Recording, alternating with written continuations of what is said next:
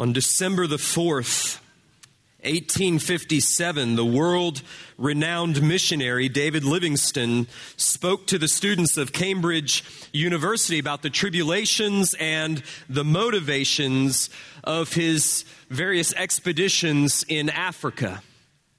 Now, it must be said that Livingstone is not the example of the kind of theology or missiology that I've been advocating over the last several weeks. I would not classify Livingstone as a Pauline missionary. I probably wouldn't suggest that our church partner with him if that hypothetical situation were to occur.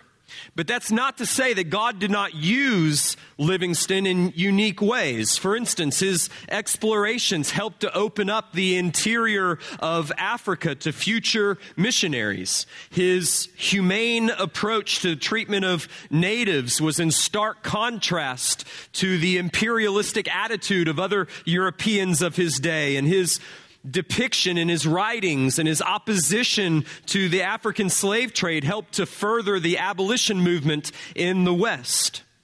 But it is his 1857 address at Cambridge that draws my attention this morning because in it, Livingstone expresses the kind of heart that ought to characterize every missionary and every missional church.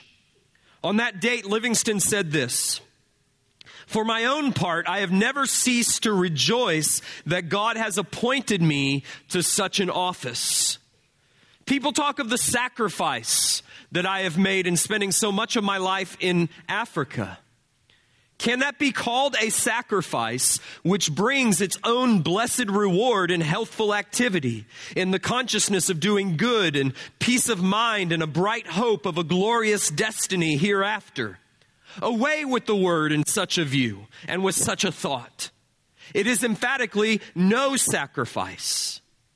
Say rather, it is a privilege anxiety, sickness, suffering, or danger, now and then, with a foregoing of the common conveniences and charities of this life, may make us pause and may cause the spirit to waver and the soul to sink. But let this only be for a moment. All these are nothing when compared with the glory which shall hereafter be revealed in us and for us. And note those last words I never made a sacrifice.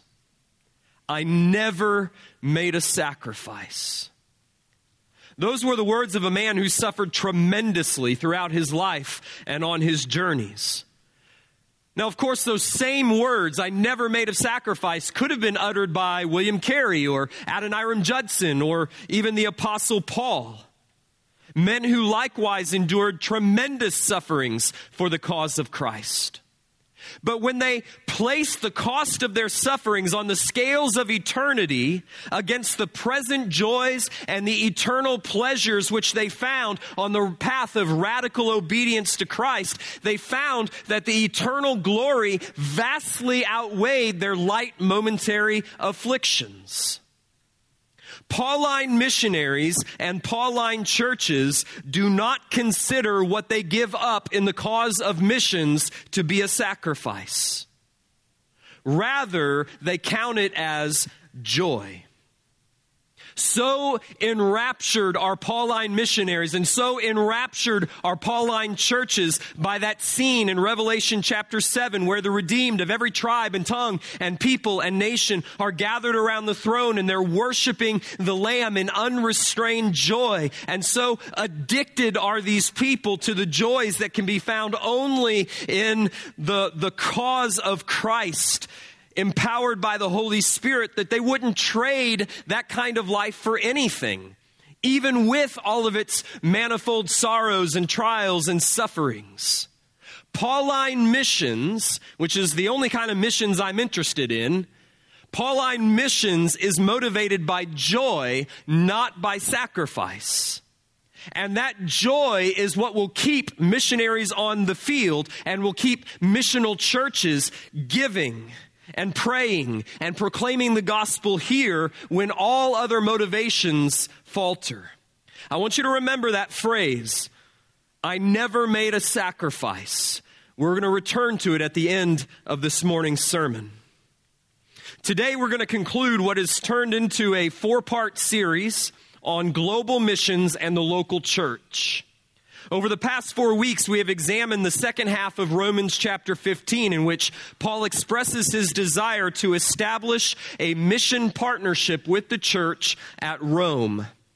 In this passage, we're allowed a glimpse into the way that Paul thought about, the way that he approached the task of missions. We saw in week number one why Paul wanted to partner with the church at Rome as he set his sights beyond Rome to Spain and the western reaches of the Roman Empire. It was because they bore the characteristics of a missional church faith, goodness, knowledge, and wisdom. These characteristics make a church strong and healthy and able to fulfill the function ongoing of a missional church. That is to proclaim the gospel and complete the Great Commission where they are, to pray faithfully and fervently for their missionary partners, and to provide the funds that are necessary to send missionaries to the unreached nations of the world. That was week one.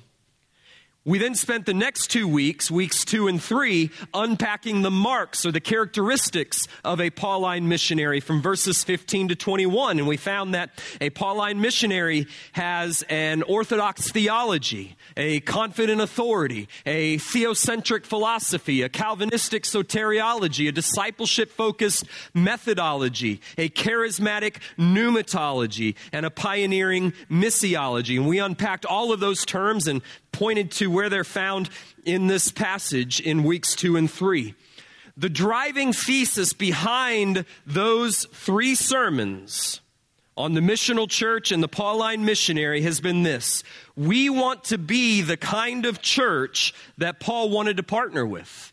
And we want to partner with the kind of missionary that Paul was.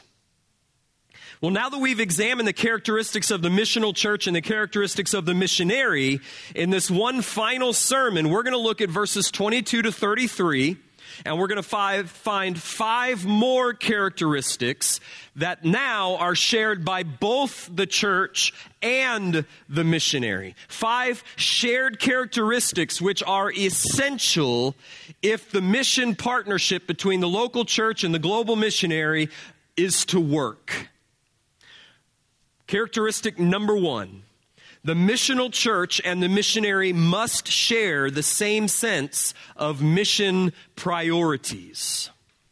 Paul was a man who lived according to a set of convictions, a set of priorities that had been established for him by Christ himself when the Lord called and commissioned him to bring the Gentiles to the obedience of faith. What priorities were those? Well, Paul outlined them in the previous section. Look back with me at verses 19 to 21, where Paul says, So that from Jerusalem and all the way around to Illyricum, I have fulfilled the ministry of the gospel of Christ. And thus I make it my ambition to preach the gospel, not where Christ has already been named, lest I build on someone else's foundation.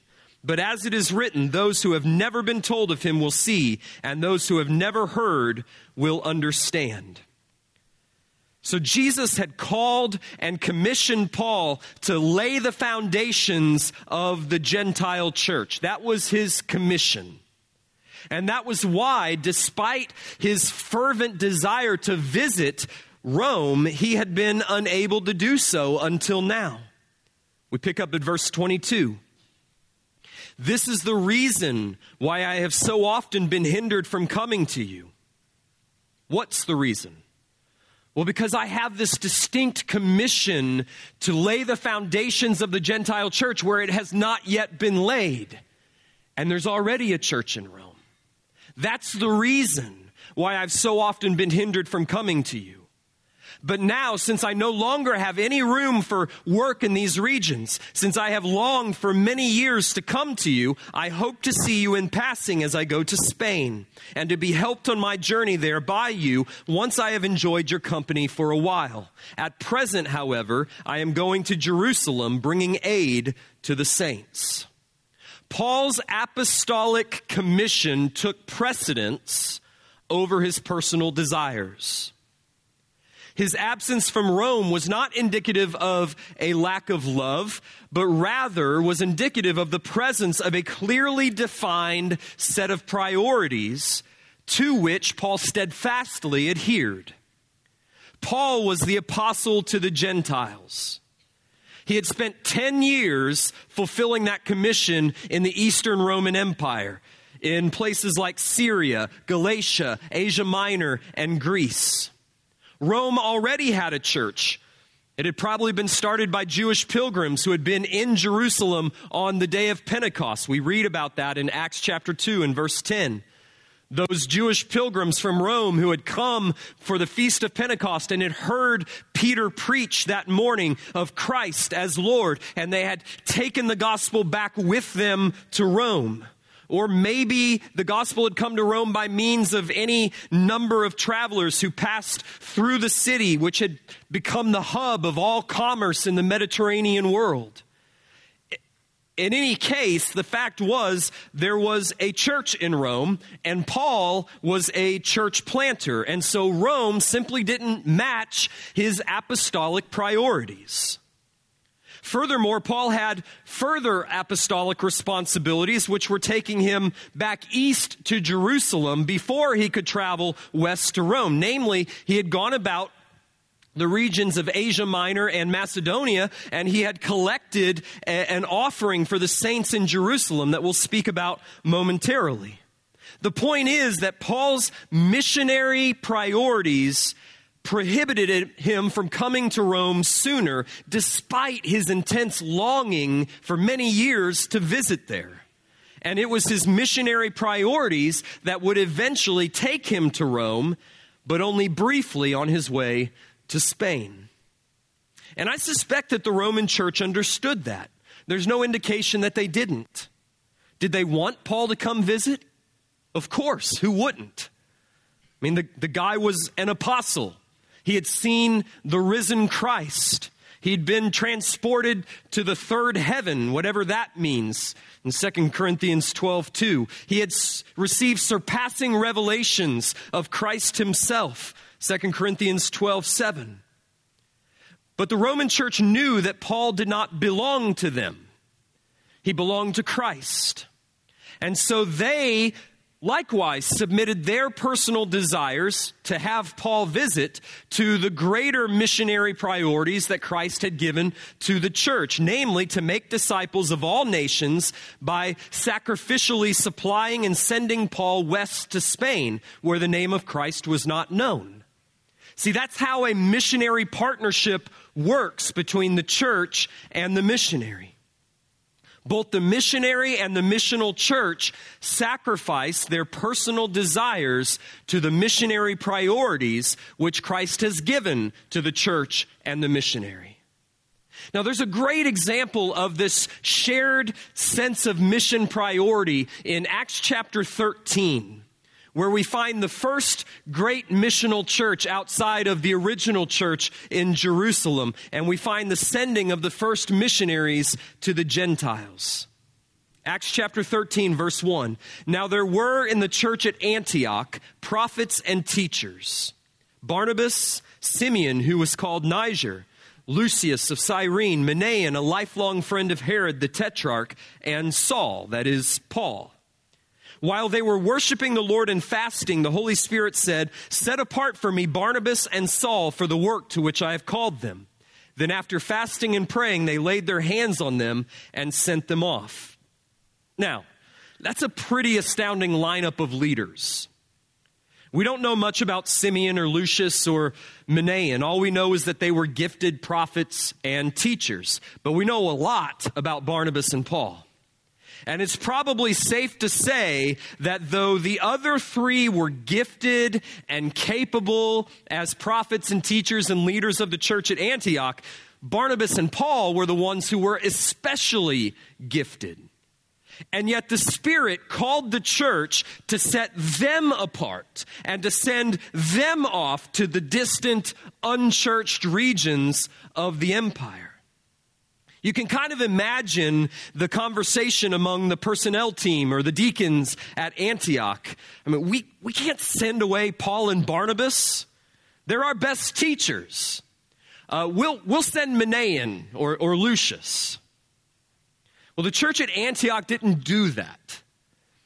It was a special place, and this was a special time. Incredible things were happening there. People, we hear in, in Acts chapter 11 and 13, people were being converted in mass. Prophecies were being given. It was in Antioch that the disciples were first called Christians. And it was just at that time when everything was going so well, when the, the smile of God was on the church at Antioch and blessings were abundant every day and every week, that the Lord called away their best and their brightest. And you know what? The church at Antioch sent them out. And Paul and Barnabas went. Why? Because both the missionary and the missional church share a sense of mission priorities. The kingdom of Christ is bigger than any one church. And the moment that the church forgets that, the moment it becomes possessive of its resources, be it money or people, that church in that moment begins to die.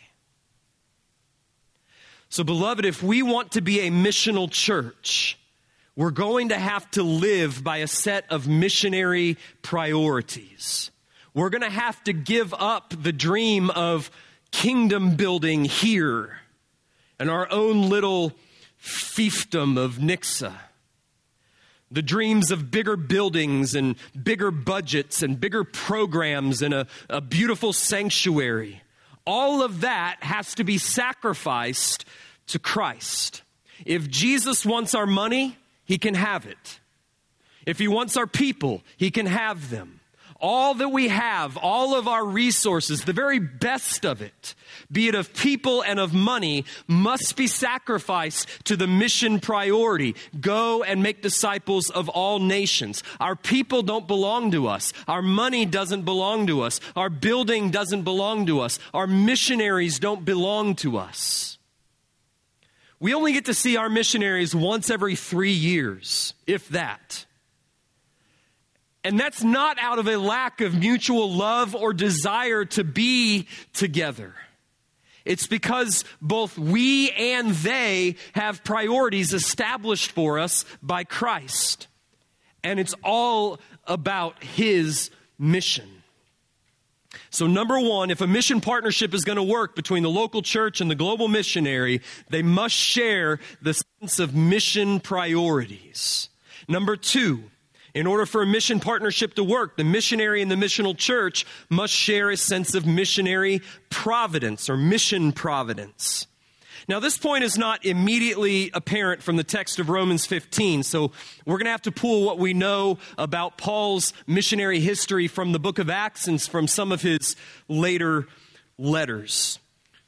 In Romans, Paul twice expresses his desire and his intention to come to Rome. The first time is back in Romans chapter 1, verse 9, where he tells the church, For God is my witness whom I serve with my spirit in the gospel of his Son, that without ceasing I mention you always in my prayers, asking that somehow by God's will I may now at last succeed in coming to you. For I long to see you, that I may impart to you some spiritual gift to strengthen you, that is, that we may be mutually encouraged by each other's faith, both yours and mine. I do not want you to be unaware, brothers that I have often intended to come to you, but thus far have been prevented, in order that I may reap some harvest among you as well as among the rest of the Gentiles. All right, so that's Paul's heart, that's his desire. He wants to come, he's heard about their faith, he wants to minister among them, he wants to receive their ministry to him. In Romans 15, Paul expresses that desire and intention again. We've already seen in verses 22 to 25 that Paul expresses or explains that it was his calling and his commission to take the gospel where Christ has not been named that had been preventing him from coming to Rome so far. And it was this same calling and commission that would, he hoped, finally allow him to come to Rome and through Rome to go off to Spain. But at present, he says, I've got to go to Jerusalem. I've got to deliver a collection for the famine stricken saints who are in Judea. So we pick up in verse 28.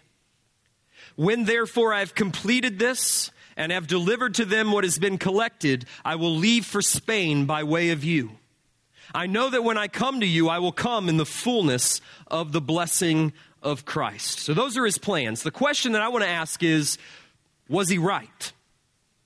Did those plans that he expresses in Romans 15, all right, I'm going to go to Jerusalem. I'm going to drop off this collection. And then when I've done that, I'm going to come to Rome. I'm going to visit with you for a while. I hope to be supplied by you. And then I'm going to go off to Spain. Did that actually happen? Well, if we continue reading, we'll find that Paul had some ominous doubts about what would happen when he arrived in Jerusalem. Because he implores the Roman church to pray for him. Verse 31 that I may be delivered from the unbelievers in Judea, and that my service for Jerusalem may be acceptable to the saints, so that by God's will I may come to you with joy and be refreshed in your company. As it turns out, Paul's fears were not unfounded. Paul was not welcome in Jerusalem when he arrived. The Jews did not take kindly to apostates from Judaism, and that's what they viewed Paul as. They especially did not take kindly to those who led others into this apostasy. They viewed Paul's gospel as blasphemy, as destructive of the very foundations of, Ju- of Judaism. Not only did Paul worship a Galilean prophet as the Son of God, but he taught that the law of Moses, the very foundation of Jewish life and, and religion, the law of Moses was obsolete, according to Paul, fulfilled in Christ. He declared that justification before God came not through sacrifices or, or rituals, but through faith in Christ alone. And perhaps worst of all, Paul taught that inclusion in the Abrahamic covenant was by spiritual descent, not physical descent. It was by being born again to a new and living faith rather than being born physically into a family line meaning that believing Gentiles are the children of Abraham right alongside believing Jews, and that those Jews who rejected Jesus as the Messiah, they weren't even the children of Abraham at all. That's the kind of teaching that could get a guy killed in Jerusalem, and it nearly did for Paul. It's little wonder that when he arrived in Jerusalem, his very presence there provoked a riot, which led to his arrest, his trial, his two year imprisonment in Caesarea, and eventually his appeal to Caesar and his trip to Rome. So, yes, Paul did eventually come to Rome, but it wasn't the way that he expected in the fullness of the blessing of Christ. When Paul came to Rome, it was in chains. You can read about these events in Acts chapter 21 to 28. But by the end of Acts, Paul is under house arrest in Rome and he's awaiting trial before Caesar. Luke tells us that Paul spent two years in Rome and that he welcomed all who came to him, proclaiming the kingdom of God and teaching about the Lord Jesus Christ with all boldness and without hindrance. And at that point, the narrative of Acts ends. So we have to piece together what happened after that. What happened after Acts? We have to piece together from later Pauline writings like 1 Timothy and 2 Timothy and Titus. And it would appear from those letters that somewhere around the year 62 AD, Paul was released from his Roman captivity. But instead of heading west towards Spain, it appears that he headed back east that he went back through the regions of Ephesus and Macedonia and Crete and other places in the northeastern Mediterranean. We know that by the year 66, Paul was back in prison in Rome. 2 Timothy 1 8 and 421 tell us that. And by the year 67, he was dead, beheaded according to church tradition. There is no indication that Paul ever made it to Spain except one little line from a letter from a man named Clement, who was the Bishop of Rome towards the end of the first century, who speaks of Paul having taught righteousness unto the whole world and having reached the farthest bounds of the West. The point I'm trying to make is that even the Apostle Paul couldn't predict nor plan his travels. But all of his movements and all of his journeys were subject to the sovereign providence of God. There were a thousand factors which Paul could not control the weather, uh, his safety, the, the, safety of the journey, the reaction of the Jerusalem crowd, the, the judgments of the various authorities before whom he stood trial. He couldn't control any of those factors. Therefore, his plans had to be submitted not only to the priorities established for him by Christ, but to the providence of God, which governs all things. Missionaries must understand this, or else they're going to go insane. There's nothing more infuriating than trying to keep a schedule in the third world. It's horrible. You cannot do it. Furthermore, missional churches need to understand this. For example, Matt and Emily Tyler, they are our missionaries in Shanghai. They've been waiting to return to China since May. They don't know when they'll be able to return. They're ready and wanting to go at any moment, but they're waiting for the Chinese government to reopen their borders. Who knows when that's going to happen? In the meantime, what would a missional church do with missionaries whose plans have been thwarted by uh, factors outside of their control, but whose plans are submitted to the sovereign providence of God? What should a missional church do with missionaries like Matt and Emily? Cut off their funding because they're not in China doing what we pay them to do? That's the way the world thinks. That's not the way the missional church thinks. We remain patient and generous, understanding at, that all plans, but especially missionary plans, are subject to the providence of God and are not ultimately under our control.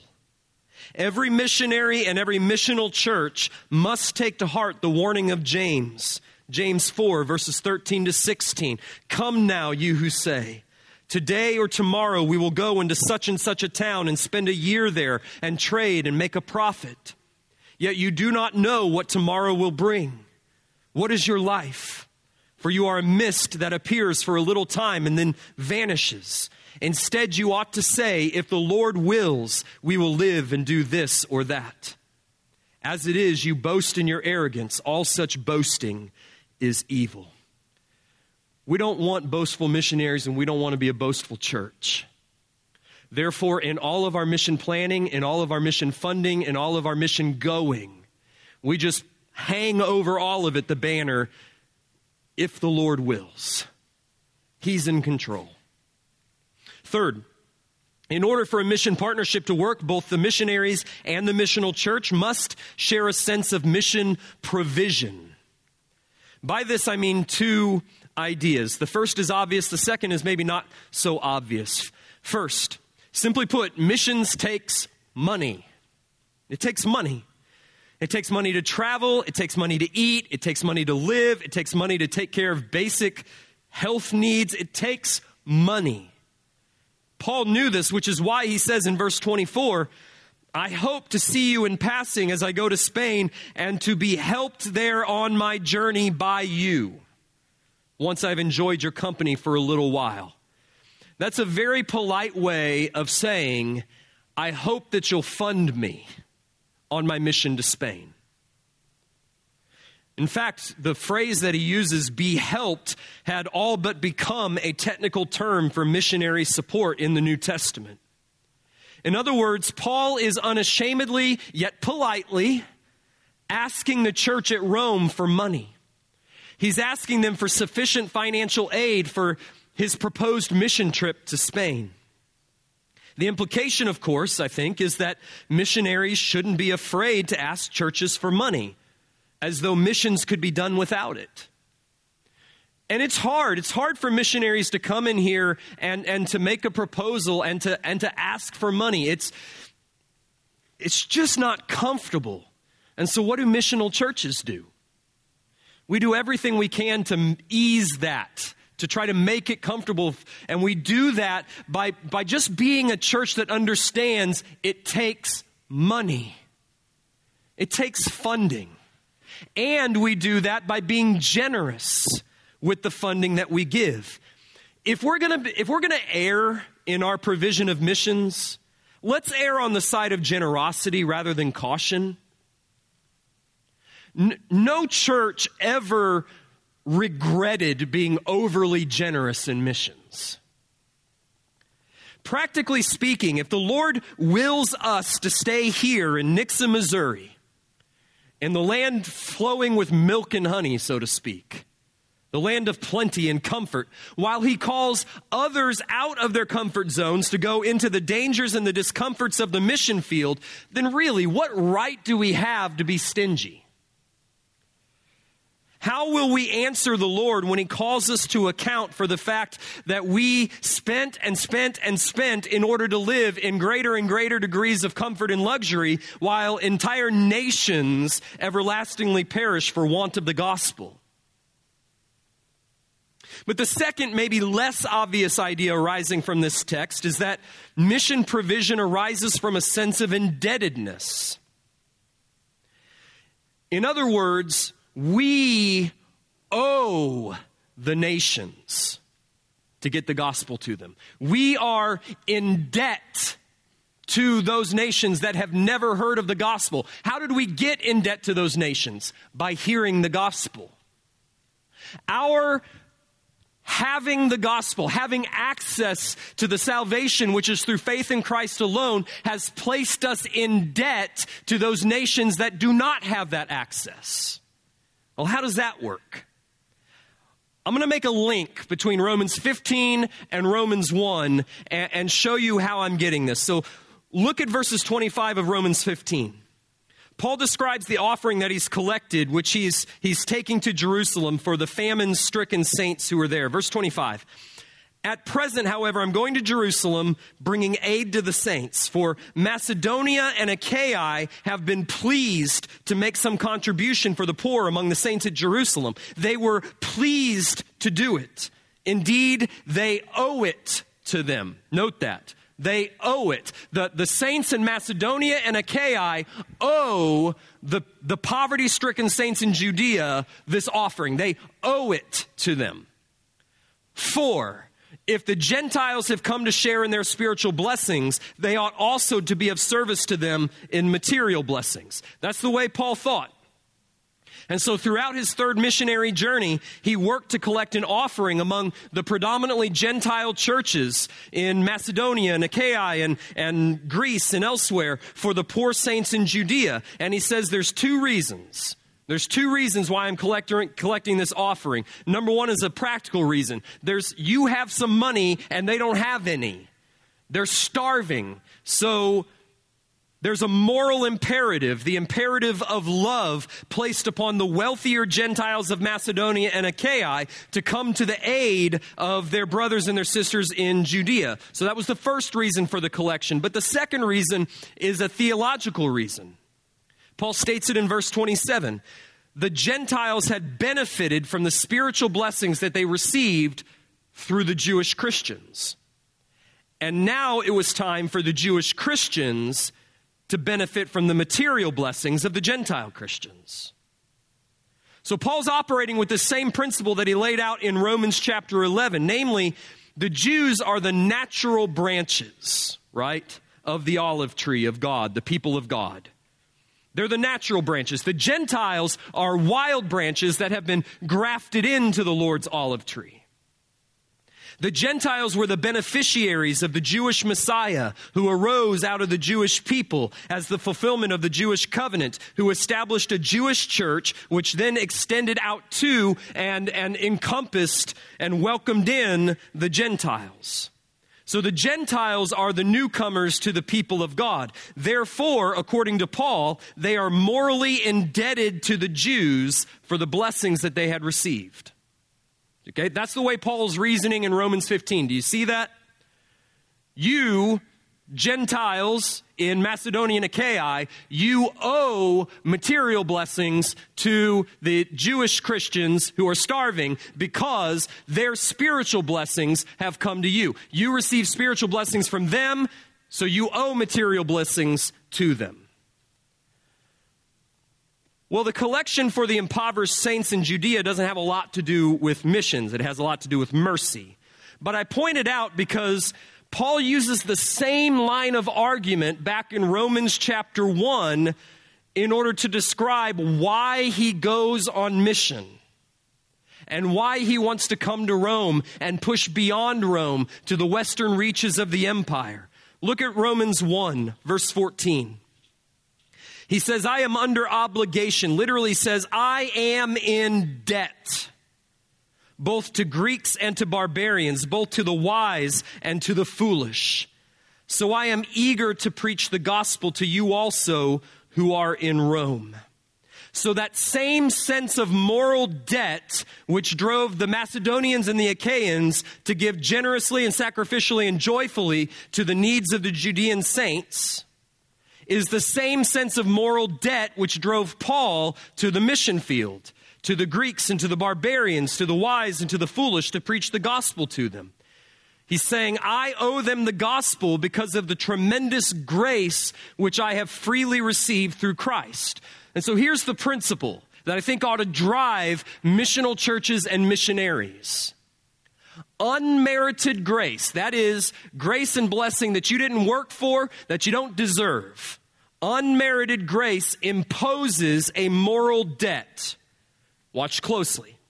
Not to God. Paul doesn't say, I was in debt to God. I'm indebted to God. You, you, you can't be in debt to God, otherwise, grace is not grace. Grace doesn't impose that kind of debt. So, unmerited grace imposes a moral debt, not to God, otherwise, grace would no longer be grace, but to those who face the same desperate need I once faced. And missionaries understand they're compelled by that sense of moral obligation. It drives them to preach the gospel to Greeks and to barbarians. And missional churches understand this sense of moral obligation. It drives them to give generously, sacrificially, and joyfully to those who are spiritually impoverished and famished, just as they once were. We've got to feel a sense of moral obligation to those who don't have the gospel if we're going to sacrifice the comforts and the luxuries that it's going to take to sacrifice to get them the gospel. Fourth, in order for a mission partnership to work, both the missionary and the missional church need to have a shared sense of mission prayer, which comes from verses 30 to 32. I appeal to you, brothers, by our Lord Jesus Christ and by the love of the Spirit, to strive together with me in your prayers to God on my behalf, that I may be delivered from the unbelievers in Judea, and that my service for Jerusalem may be acceptable to the saints, so that by God's will I may come to you with joy and be refreshed in your company.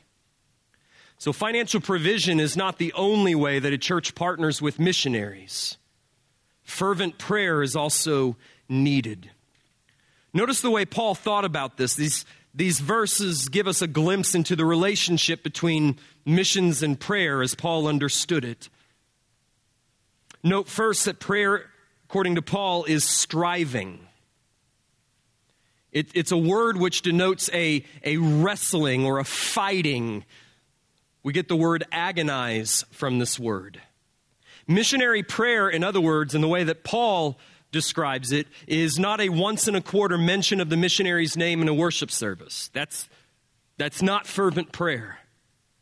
It's a striving together with the missionary, the missional church at home, the missionary on the field, yet striving together for the work of the gospel. Question Do you wrestle in prayer for your missionaries in the work of the gospel? That's what Paul is calling the missional church to. Likewise, the missionary must know that they cannot strive in prayer alone. They need praying churches to strive together with them. Second, Paul asks for prayer because he knows that there's real danger that his ministry will be hindered in Jerusalem by those who are unbelieving. And this, of course, ended up happening, which we earlier chalked up to God's overruling providence. But there was also the danger that the saints in Jerusalem, the believers in Jerusalem, might reject the financial aid that he was bringing from the Gentile churches of Macedonia and Achaia because of the lingering racial tensions between Jew and Gentile. This too would have hindered Paul's ministry because as the apostle to the Gentiles, the Jewish apostle to the Gentiles, he needed the affirmation of the Jerusalem church if the global church was to be truly one. And then, third, Paul hopes that the result of this striving together in prayer will be that he is finally able to come to Rome and to be refreshed in their company. In other words, the missionary movements of Paul were directly linked with the missionary prayers of the Roman church. Look closely at verses 30 to 32 and notice the, the flow of cause and effect that, that are happening. First, he says, strive together with me in prayer in order that I might be delivered and that my service might be acceptable, in order that I might come to you with joy. If you turn those statements around, if the Roman church does not pray, Paul might not be delivered from the unbelievers in Judea, and his service might not be acceptable to the Jerusalem saints, and he might not come to Rome. In other words, missionary prayer is not a formality, it's powerful and effective, so says the missionary apostle. Finally, we return to the place that we began. In order for a mission partnership to work, both the missionary and the missional church must have a shared sense of mission pleasure. That is, they must be in it for the joy not out of some teeth gritting sense of duty. Duty is not a sufficient motivator for sacrifice, it won't last. Churches will not sacrifice to get the gospel to the nations on a year in, year out basis out of a sense of duty. Delight is the only sustainable motivation for sacrifice. And the accomplishment of the Great Commission is going to take a lot of sacrifice the sacrifice of money, of resources, of people, of lives. But there's so much pleasure to be had in the mission. Here's how I get that the fruit of the Spirit is love. What's the next one? Joy. The fruit of the Spirit is what? Joy. The fruit of the Spirit is what? Joy. And the Spirit was given in order that the mission might be accomplished. Acts 1 8. You will receive power when the Holy Spirit has come upon you, and you will be my witnesses in Jerusalem, Judea, Samaria, and to the ends of the earth. If the Spirit is given to the church that the church might accomplish the mission, and if the fruit of the Spirit is joy, does it not stand to reason that the more we're about the task of accomplishing the mission, the more the fruit of joy is borne in our lives? Does that stand to reason? It makes sense to me. Normal life is boring. It's dull, it's depressing. Live, work, die. But living, working, earning, giving, praying, going for the sake of Christ among the nations is where the pleasure is found, both presently and eternally.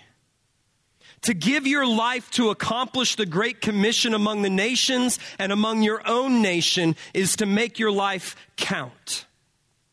Now, I'm going to tell you where I get this from this text, and then I'm going to close. There's two places. Paul says first that the Macedonians and the Achaeans, verse 26, were well pleased to make a contribution to the impoverished saints in Judea. In other words, they got a lot of pleasure out of it. It's just so much fun to give to these people. Well, who thinks like that? Nobody, nobody thinks it's fun to get rid of your money unless you're doing it as a fruit of the Spirit. But that's what they're thinking.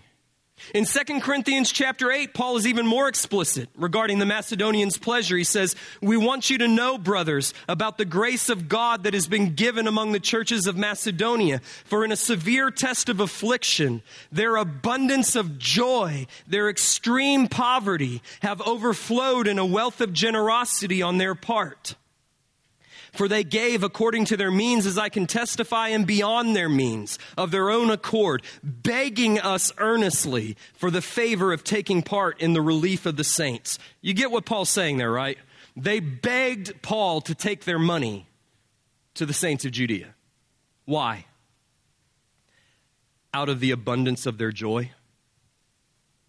See, the Macedonians knew that there was greater pleasure in the mission than there was in the money. And so, out of the abundance of their joy, they begged Paul for the privilege of giving to the saints. That's the first place I get it. The second place, Paul says in verse 32 that he looks forward to coming to Rome with joy in order to be refreshed in their company.